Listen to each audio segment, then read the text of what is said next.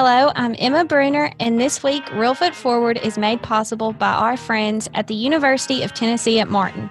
UT Martin offers more than 100 academic areas of study with 18 undergraduate degree programs.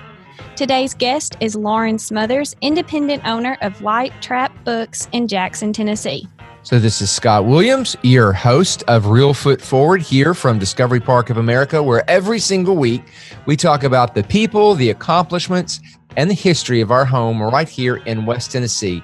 I'm really excited to talk to today's guest because she has accomplished something that so many people talk about wanting to do, and she's done it in the middle of a pandemic.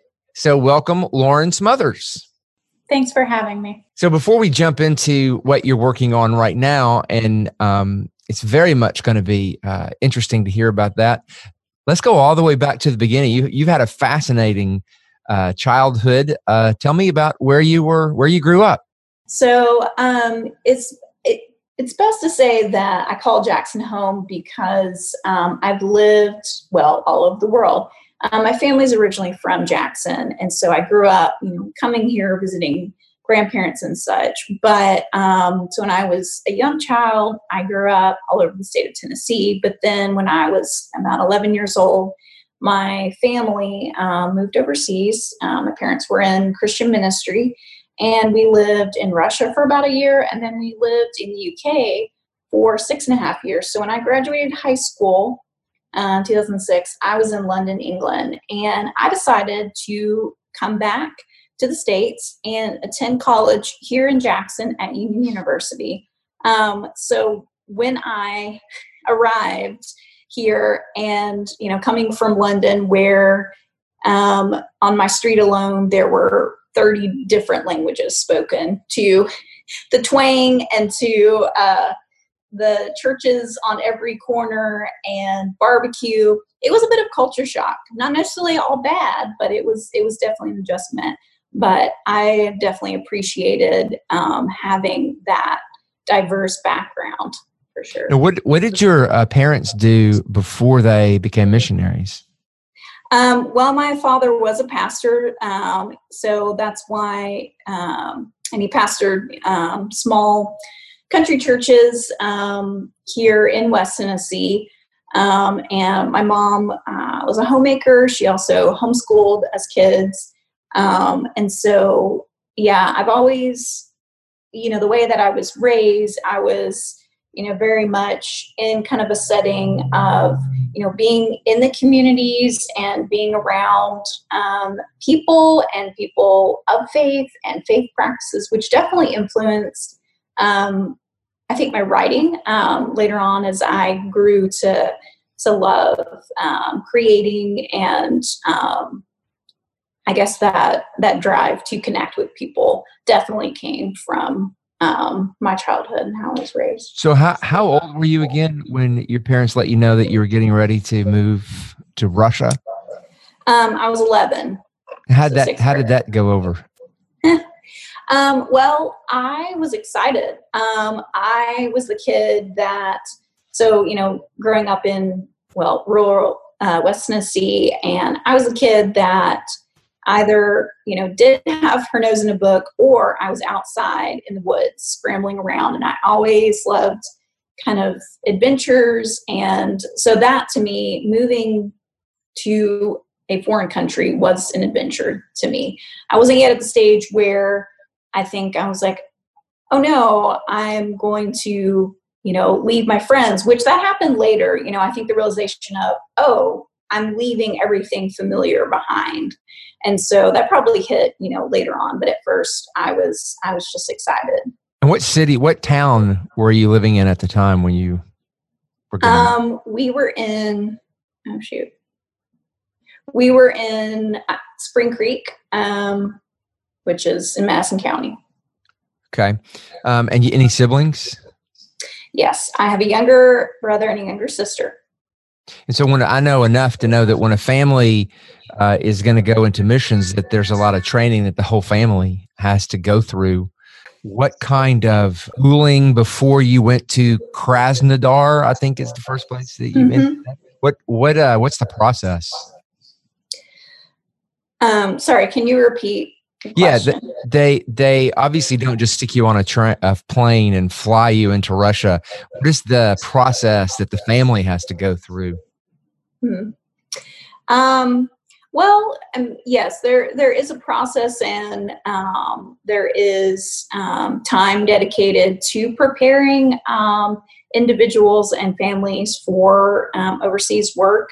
Um, a lot of that is training from um, experts and professionals who have served um, long term and also who um, either have clinical and or um, ministerial experience of you know these are the challenges that you're going to face and that's going to be um, language learning um, and also cultural differences and um, also kind of seeing how you know rather than oh we're the american you know because most of the folks um, training were americans not all of them were um, but kind of you know recognizing the cultural sensitivity that needs to come with um, that kind of life. Um, so yeah. So you're a West Tennessee kid who gets a little training and then steps off the airplane in Krasnodar. Did I say that right? Yes, you did. And so what what is what are some of the biggest challenges you remember, the biggest differences, the biggest what are the things that as a kid, you know, were were the most fun or the most challenging? Um so for me, I think the the challenge, well, for all of us, for all five of us, was the language. Russian, um, I would say it's the most difficult language in the world to uh, master, but it is, and in the sense of, well, the alphabet's Cyrillic alphabet, um, and um, immersing ourselves because we didn't go to a language school. That's a traditional way of, you know, you could go to a language school, but instead, um, we studied Russian through uh, tutors and also living life there. So, um, one of my, I think, fondest memories is the house that we lived in in Krasnodar. Um, it was a shared space with our landlords, and our landlords had um, four kids, and their daughter Oksana was actually the one I would say I learned the most Russian from because really the best way to pick up a language is from a child. She was two or three years younger than me, and conversing with her, and a lot of it was sign, you know, mimicking things, a lot of gestures, um, and I always credit her friendship as the way that I was able to make those connections and not feel because the excitement you know i mentioned earlier of moving to a new place yes that that also turned into a little bit well of anxiety of nobody understands me i don't understand other people but having friendships for example with oksana with her siblings really put me at ease um, also um, i think i you know, when I talk about living in Russia, and I was there only for a year, um, significantly. So I we lived there ni- 1999 2000. So Y2K happened. We were there, and we stayed. Um, but that kind of as a cultural moment, um, you know, we prepped. We didn't know, you know, a lot of the narrative at the time was, you know, a lot of crazy stuff could happen. And so mm-hmm. it's it's funny, well, funny, strange to look back on that and like realize, well, nothing happened. You know, it was a normal like New Year's, but um, you know, it I still just love that we were there at the time and we experienced it with the Russian people. Um, but also the um, the history and the culture, particularly of Krasnodar. So Krasnodar is in southern Russia, um, in it's north of the Caucasus Mountains. So if you're looking at the map, um, it is way far south of Moscow. Um, it's in between the Caspian and Black Seas. Um, and so the people there, it's, you know, we kind of talk about, well, folks in the South here in the States, and it's kind of like that in Russia, like Southern Russia, it's a totally uh, distinct culture. And um, the kind of history behind that area, they're very strong, independent people down there. They there's been a lot of conflict and um, bloodshed, particularly when we're there because um, south of us, Chechnya, um, and and still to this day, um, there are tensions between the Russian government and the Chechnyan government. Um, and I think living in Russia, even as a child, recognizing these tensions between people just based on their ethnicity um, or their religion. Uh, Chechens are majority Muslim, whereas Russians would be, well, agnostic or Russian Orthodox. And that tension, you know, I picked up on. Um, and it was it was interesting and also hard to deal with. Um, I mean, you saw you saw a lot of challenging political culture. I'm sure as your family began working with Kurds, um, for for folks who aren't as up on that as uh, others, can you explain a little bit about you know the Kurdish people and and the kind of work that your family was doing in London? Right. Um, so when we moved to the UK in 2003. Um, the reason that we we picked London um, because there is a large Turkish population, immigrant population um, in London alone. Now in the UK, I, I don't remember the numbers exactly, but there are millions of Turks that have immigrated. Um, and that are asylum seekers. Um, and asylum seekers were primarily who my parents worked with. They helped teach English conversational English um, because there was a great need for that. Um, and by asylum seekers, um, I mean folks who are fleeing um, political slash it could be war specifically. Um, you know, the Iraq War was happening at the time. There are Iraqi Kurds. Uh, we worked mostly with Turkish Kurds, but that are fleeing violence, oppression, um, marginalization from their own governments. Um, and the Kurds, um, so the Kurds are interesting in the fact that they do not have their own country. Um, they are an ethnic group, so there are Kurds from Turkey, Iraq, Iran, Syria, etc. But they you know, and they claim, you know, areas of those countries that's therefore referred to Kurdistan. Um, but they're because um, they are a people without a country. Um, the the Kurds carry well a couple of things. They're very proud people. They um, are proud of their culture. They're proud of their um, the form of Islam that they practice, which um, they are Sunni Shia Muslims. Most of them are Shia if they're practicing. Um, but there's also a form of folk Islam that Kurdish people practice called Aleviism. Um, and that's probably, um, at least in my experience, um, the most commonly practiced um, religion. But the Kurds, um, I think there's also a lot of, we saw a lot of trauma associated and um, that, that these people dealt with because fleeing one's country or fleeing one's homeland where you are told you either you weren't allowed to speak your own language for years and years you weren't allowed to go to schools uh, for your people sometimes you weren't allowed to practice certain aspects of your religion um, well, that traumatizes you. It traumatizes generations. Um, and so when they ended up in places like London, and I ended up meeting them and becoming friends with them, um, it, you know, as an American, you know, I you know, I, of course, I'm a history buff. I, my grandfather taught history um, here in Jackson, at Jackson State, and at Union for years, and I've always been fascinated by history. I think as an American, we take it for granted that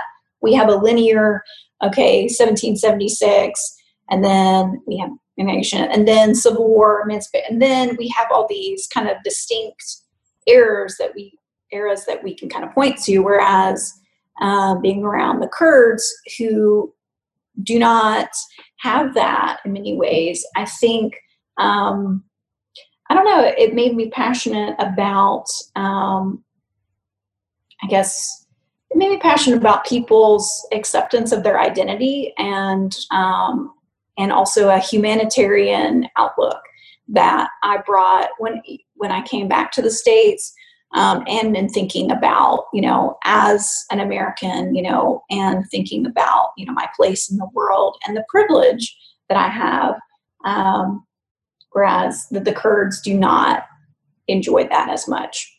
Maybe did, that was a long um, did you start to gain an appreciation for reading and writing while you were in that mm-hmm. culture? So um, i have you know, I was a reader as a young child. I had my nose in a book. Um, but then my when we moved overseas, I started writing. I actually can remember the f- first poem I ever wrote. Um, it was when we were we were visiting um, the island of Cyprus in the Mediterranean, um, and I remember writing this poem, and I remember thinking, okay, I wrote a poem, so I'm going to write more. so that, so I guess yes, being overseas is where I started to recognize that writing was a form of it was a safe place for me. It was where I could go and express my feelings, my whether that was I'm happy, sad, um, angry, scared. Um, I started doing that, and also as a place to you know writing as a form of creative expression. And um, so, yeah, so uh, throughout middle school and high school, um, yes, I was increasingly drawn to reading and writing. And that influenced my decision to, uh, well, to attend college here in Jackson. I knew um, I wanted to study English. I didn't know exactly what I wanted to do, but I was interested in reading, writing, perhaps teaching. Um, and so I mentioned uh, my grandfather taught history here in Jackson. My grandmother taught English um, at Union for years and years. She had retired by the time I got there.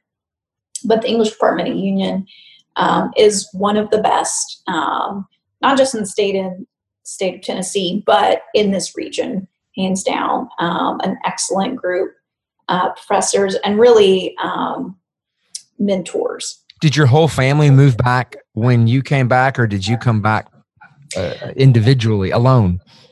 Yes, I came back alone, um, and they followed um, about a year later. Um, my dad actually, my dad was, uh, my dad served in the Navy um, before I was born. He was enlisted, but he rejoined the Navy to become a chaplain. Actually, um, the I guess it was the year or so after I moved back um, which he is currently. He's still a chaplain. Um, so, but yes, the rest of my family moved back. I can I can relate. My dad was also a minister, and we traveled around, and then I came back to West Tennessee to go to college alone. So, um, I kind of uh, understand mm. what that's like. Yes. Um, and uh, you obviously did well. Um, and um, tell us a little bit about uh, your your degree. What did you major in, and what did you do right after college? So um, I was in, I have a BA in English with a minor in photojournalism from Union. Uh, while I was there, I uh, was involved with a campus organization um, with a literary magazine called The Torch. I was on staff all four years time there. I was editor my senior year, and that was the organization I essentially, if I had something to say about my time at Union, was well, the torch, you know, my work on the torch. I was very proud of that. I was proud of helping craft um, a a physical print magazine um, that had short fiction, poetry, and art by students at Union. It was student run, student led, um, which is very neat. Um, and then after I graduated Union uh, in 2010, um, I actually returned a little bit later um, the next year or so to work at Union part time. I was figuring out I didn't want to go. I I had a desire to go to go on to graduate school, but I didn't want to go immediately. I wanted to get some work experience and also to polish um, my writing. So I spent a couple years actually working at Union part time. I worked um, for the Office of University Communications um, for our director of marketing, and I also worked in the English department as an administrative assistant. Um, and um, in 2013, I um, moved to North Carolina um, to attend the MFA program at the University of North Carolina at Greensboro. And that is that's a two-year program. And I'm a poet, so I, you know, had gone intentionally to study to study poetry with um, David Roderick and um, a couple of other uh, folks that taught there. Michael Parker, who um, recently retired as a fiction writer, um, which I took classes with him as well. But a two-year intensive workshop program. Um, it was a small. Uh, it's a small program, which is great um, for a workshop style. Um, I knew everyone in my um, cohort.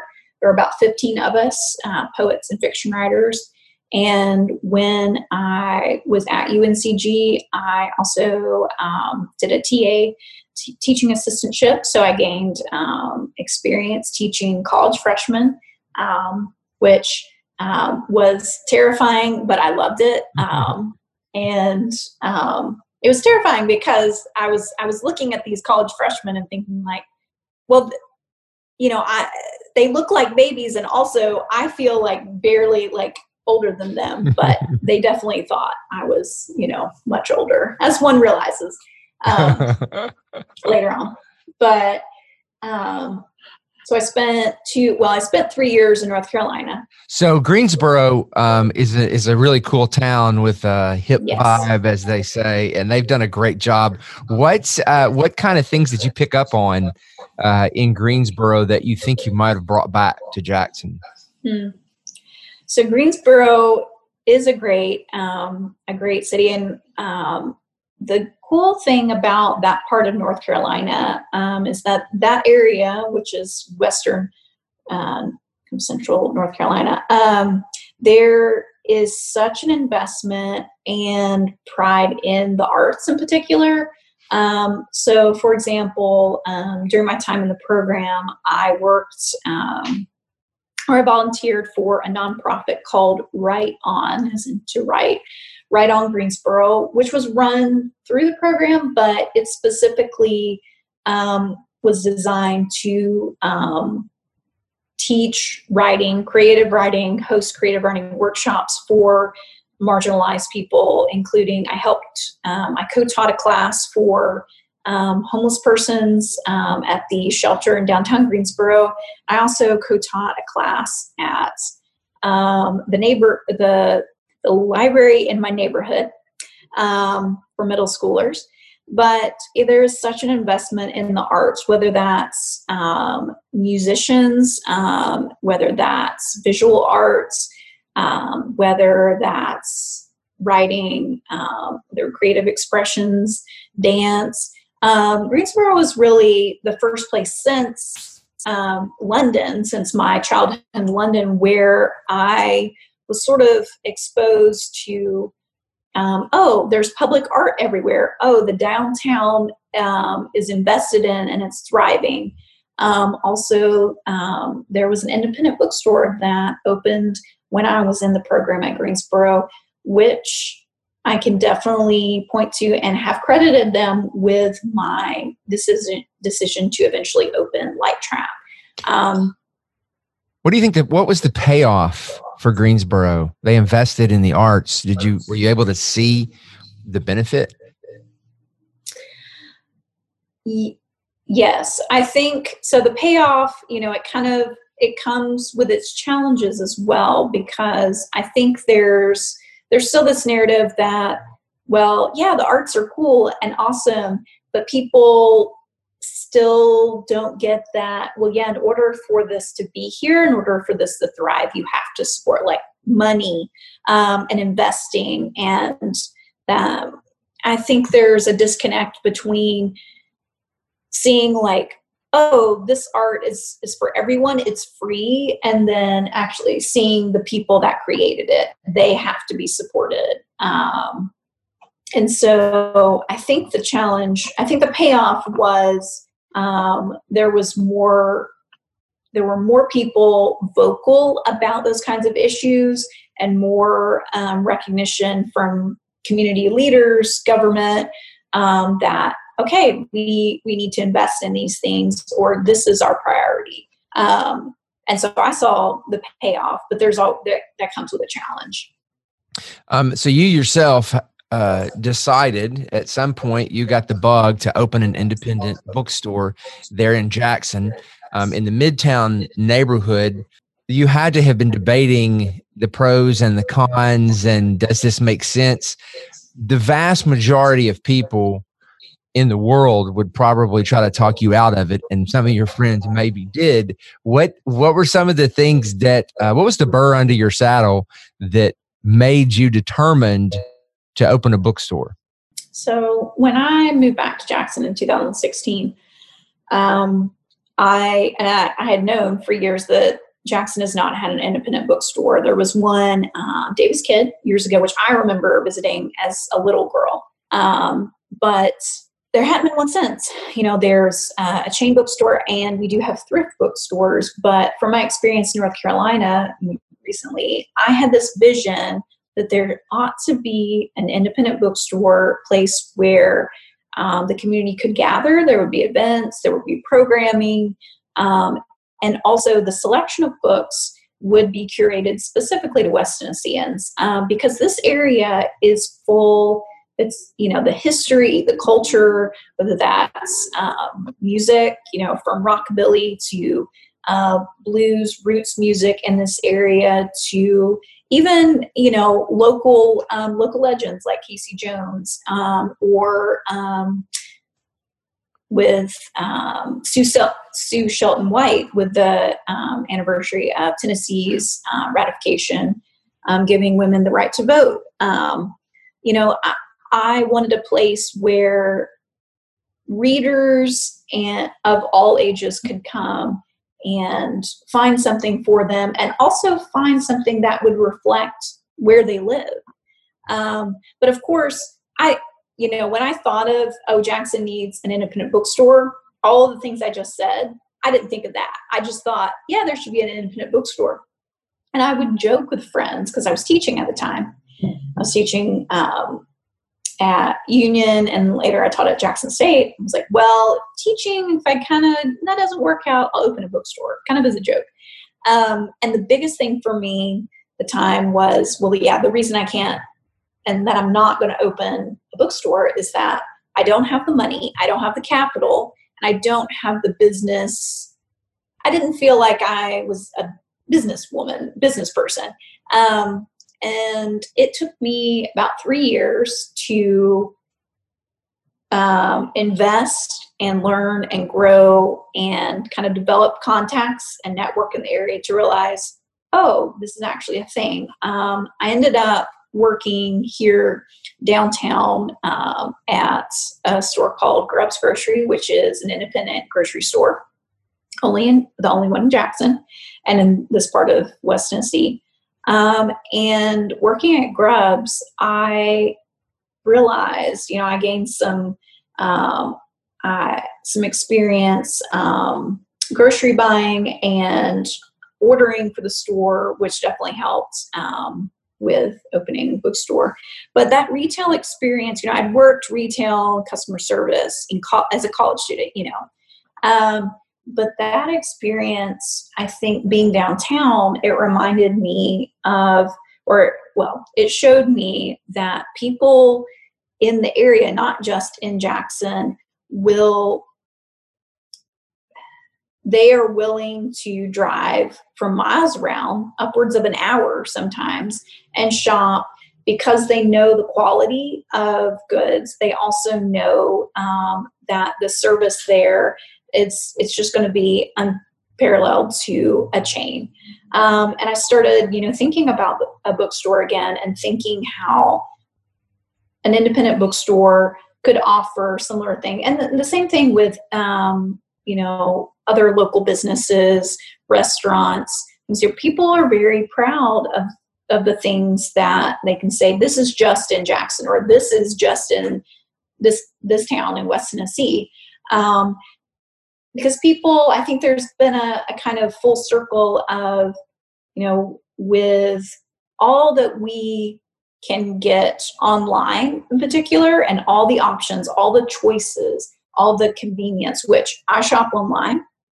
I'm not anti shopping online but we've come full circle from the gamut the literal um, availability of everything to where we are overwhelmed with decisions um, that we crave in person shopping experiences or experiences. We crave those experiences again.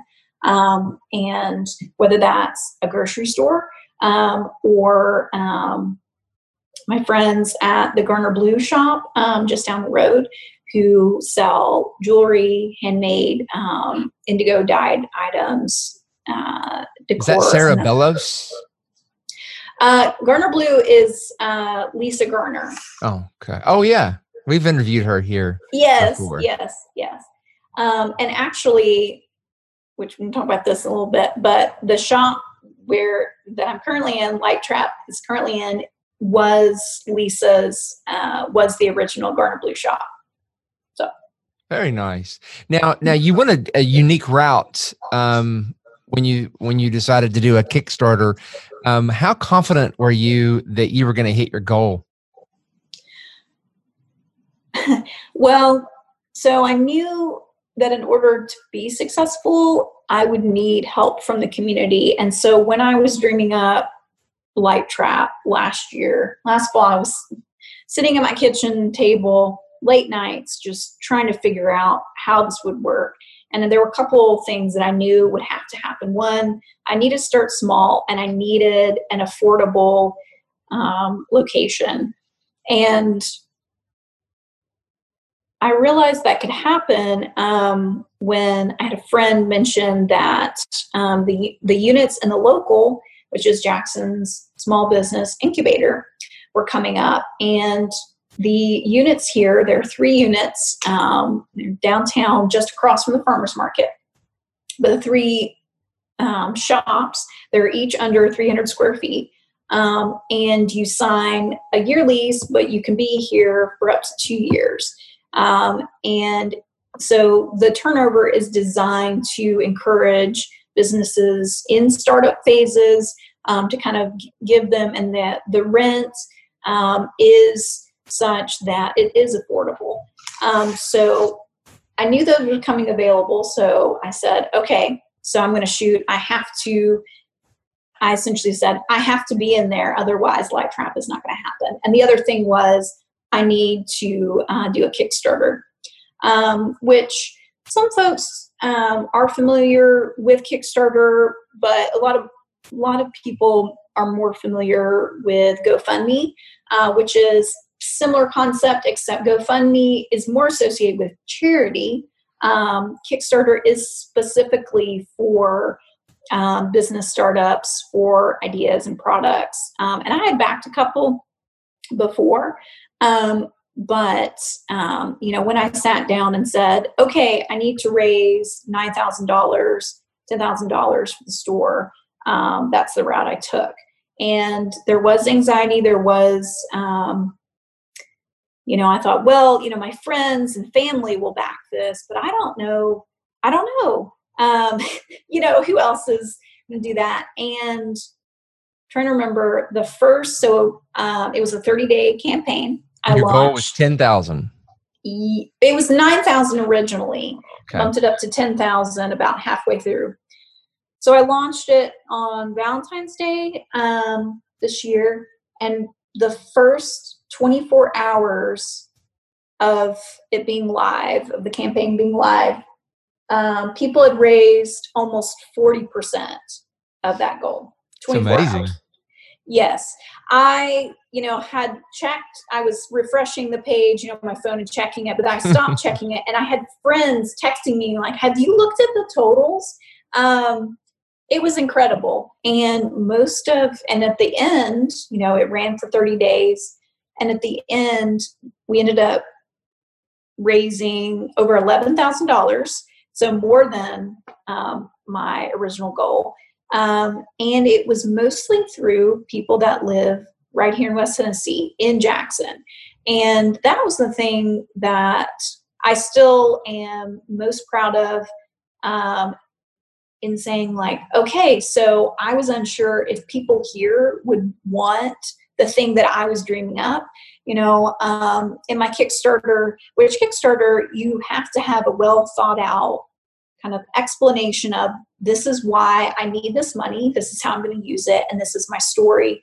But, and I still hear people, because um, the Kickstarter page is still up, you can still visit it, but I still have customers that will come in who either they backed it or um, they found out about the store through the Kickstarter page. And that will tell me things like, I really resonated with your story and i knew that we you know we've needed a place like this. And so that has been so encouraging to me. I mean i think i would say that your ability to write well um, really contributes like to the kickstarter to it mm-hmm. to, of course it's written it's written it's almost like a poem itself um, and so i think the ability to write well is not something that um, everyone has, and so I think that's something that that really uh, serves you well um, in mm-hmm. business as a business person. Um, mm-hmm. I'm not familiar enough with your timeline to know at what point in your business opening did we collectively hit the iceberg known as COVID? Um, mm-hmm. So tell us, talk me through a little bit about you know you're getting you've got this great dream, it's been validated, you're mm-hmm. you know full steam ahead, and then boom, uh, we all get uh, a curveball that we're still dealing with. Yeah, yeah. So um, yes, uh, COVID.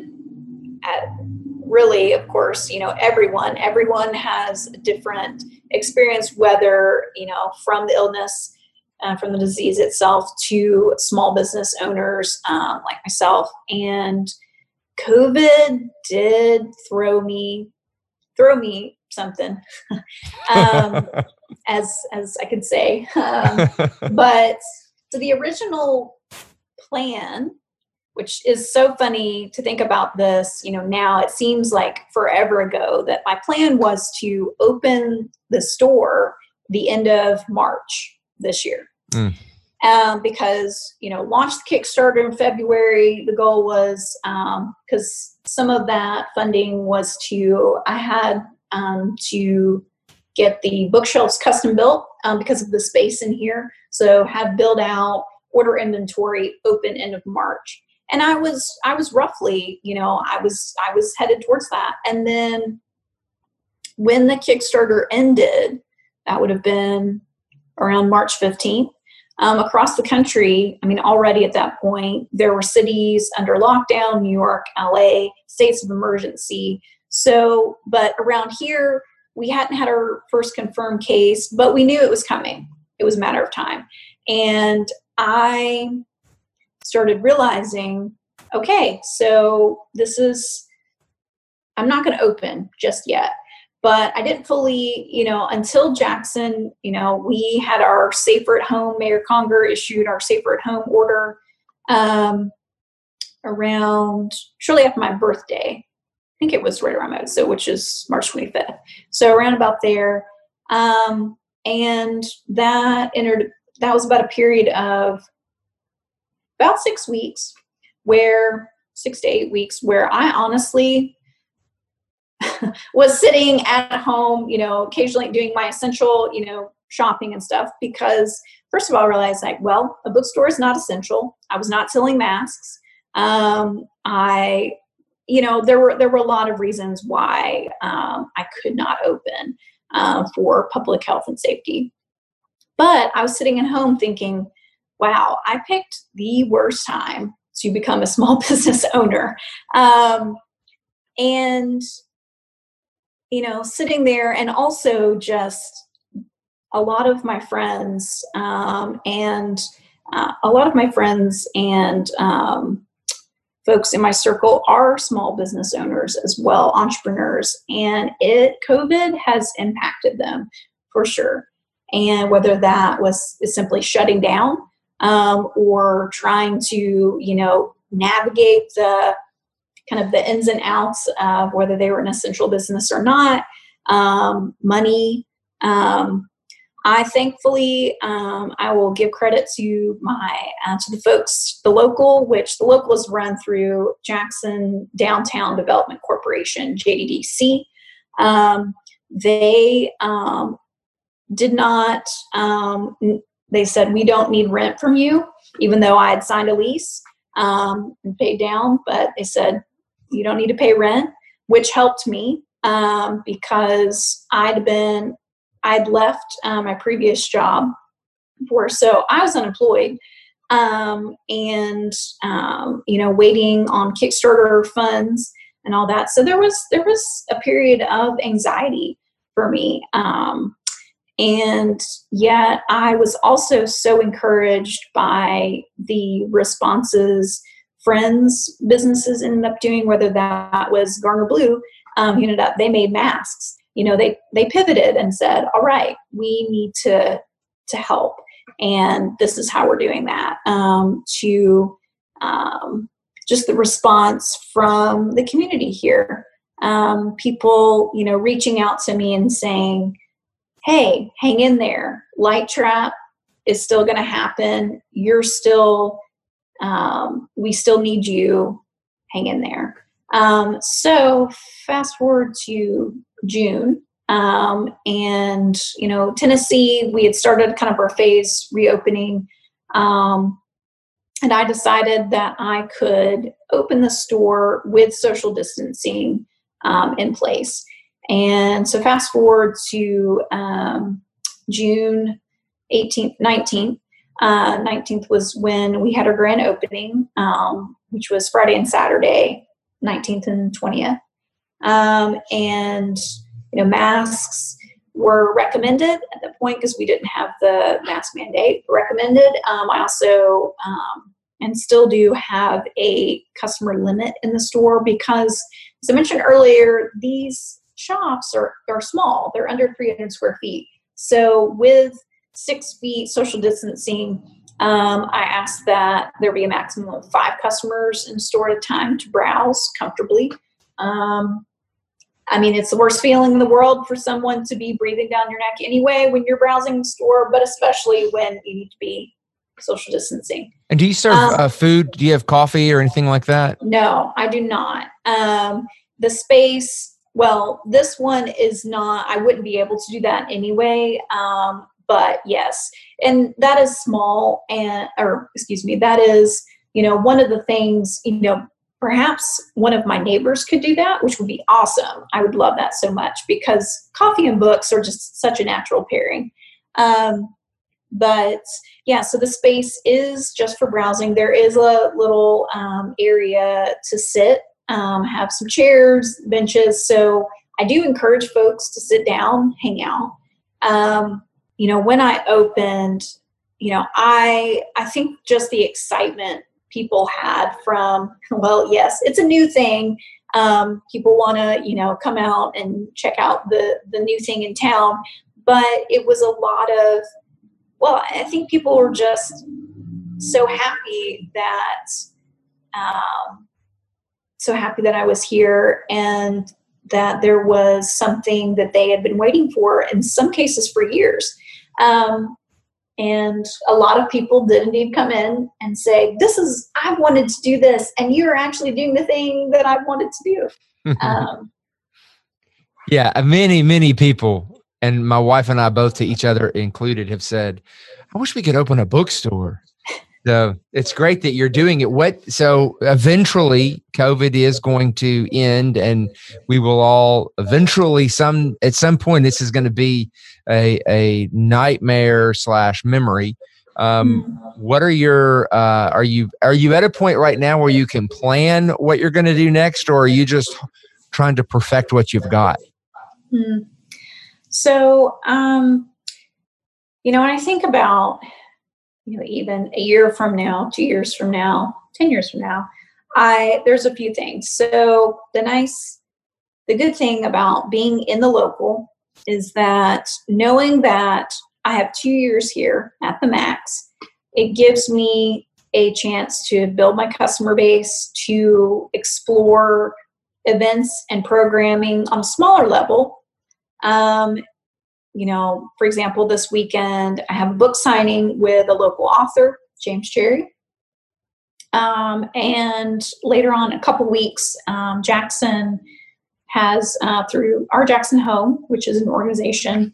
Um, there is 731 day hashtag 731 day and i will be um, well, light trap will be hosting some events connected to that and so already you know programming um, whether that's signings pop-up shops um, book clubs have reached out to me about meeting here um, which i'm doing um, birthday parties, uh, appointment only shopping. I'm interested, I'm always seeking creative, innovative ways to serve my customers. Um, I'm working on a web shop right now um, to sell so folks can browse online, pick up in store. Um, eventually, I'm going to also sell uh, through bookshop.org, which is um, essentially the independent bookstore's alternative to Amazon. So you can actually search for a book from an independent bookseller. Um, you can select Light Trap and um, you can help support me that way. Um, but the goal is to eventually move out from here and to remain downtown um, because I am I'm extremely passionate about um, downtowns, um, probably from my experience in North Carolina and my experience um, probably in childhood of just seeing how neighborhoods and cities really, if the investment, if the um, the dollars, if uh, the dollars and cents and people are there, then good things can happen and good things can be sustained. Um, so, yes, that probably will look like I will get bigger. Um, that's my hope. But I am not looking, for example, people talk about Davis-Kidd or people reference Books a Million, which is the chain um, in North Jackson. And, you know, I think um, independent bookstores have had to reinvent reinvent themselves the past 10 15 years in that you know the days of having a sprawling 2000 3000 square foot store complete with cafe children you know all this stuff all all the things it's not sustainable um, and I've noticed there's a trend that's hopefully coming more of a established thing of looking at retail as a multi uh, a multi-space where yes you kind of you can use it for retail but you can also shift pivot to events to workshop to having a space for the community. Um, and yes um, you know maybe that'll look like having coffee or having a little um, wine bar or having a children's play area or something. You know i yes i have ideas and dreams in my head but also recognizing that um, to start small and to start like doing things well um, you have to do them well before you kind of uh, i guess I guess doing things well does not equate to doing things big. Um, any advice or or uh, any good energy you can share for those other small business owners out there listening mm-hmm. who are going through the same thing we're all going through right now, just trying to make their way. Any uh, to close us out, anything you can share that you think might be helpful?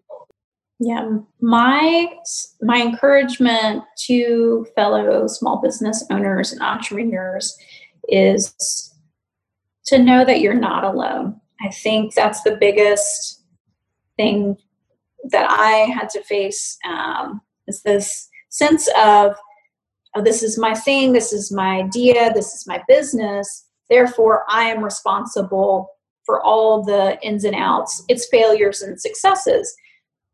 Yes, to some extent, but also recognize it takes a village. Um, I had the privilege of um, going through a program called Co Starters um, here in Jackson, which is based out of the Co, which is a co working space, uh, meaning that it's a shared um, space for small business owners, entrepreneurs um, to um, come and whether that's have their office or to use a conference room or to use um, a, the 3D printer, uh, for example.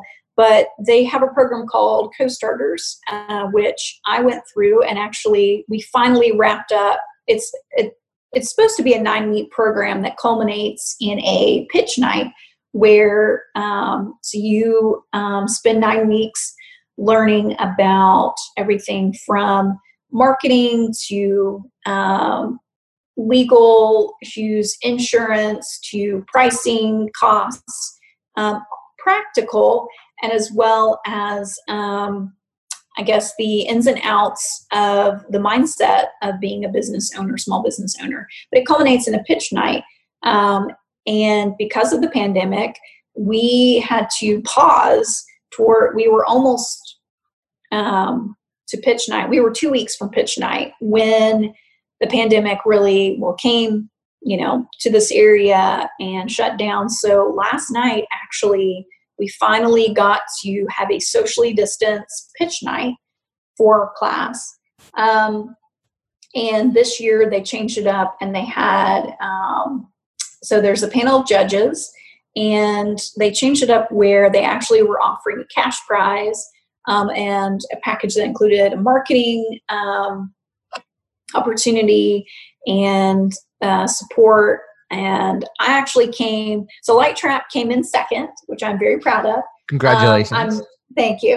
Um, I tied for second, um, and um, the young woman that won, um, I am so excited for her and for opportunity. She um, isn't from Jackson, she's from West Tennessee, but has a great idea for a product that she wants to bring uh, to specifically um, the hair and beauty um, industry um, that I think is truly innovative.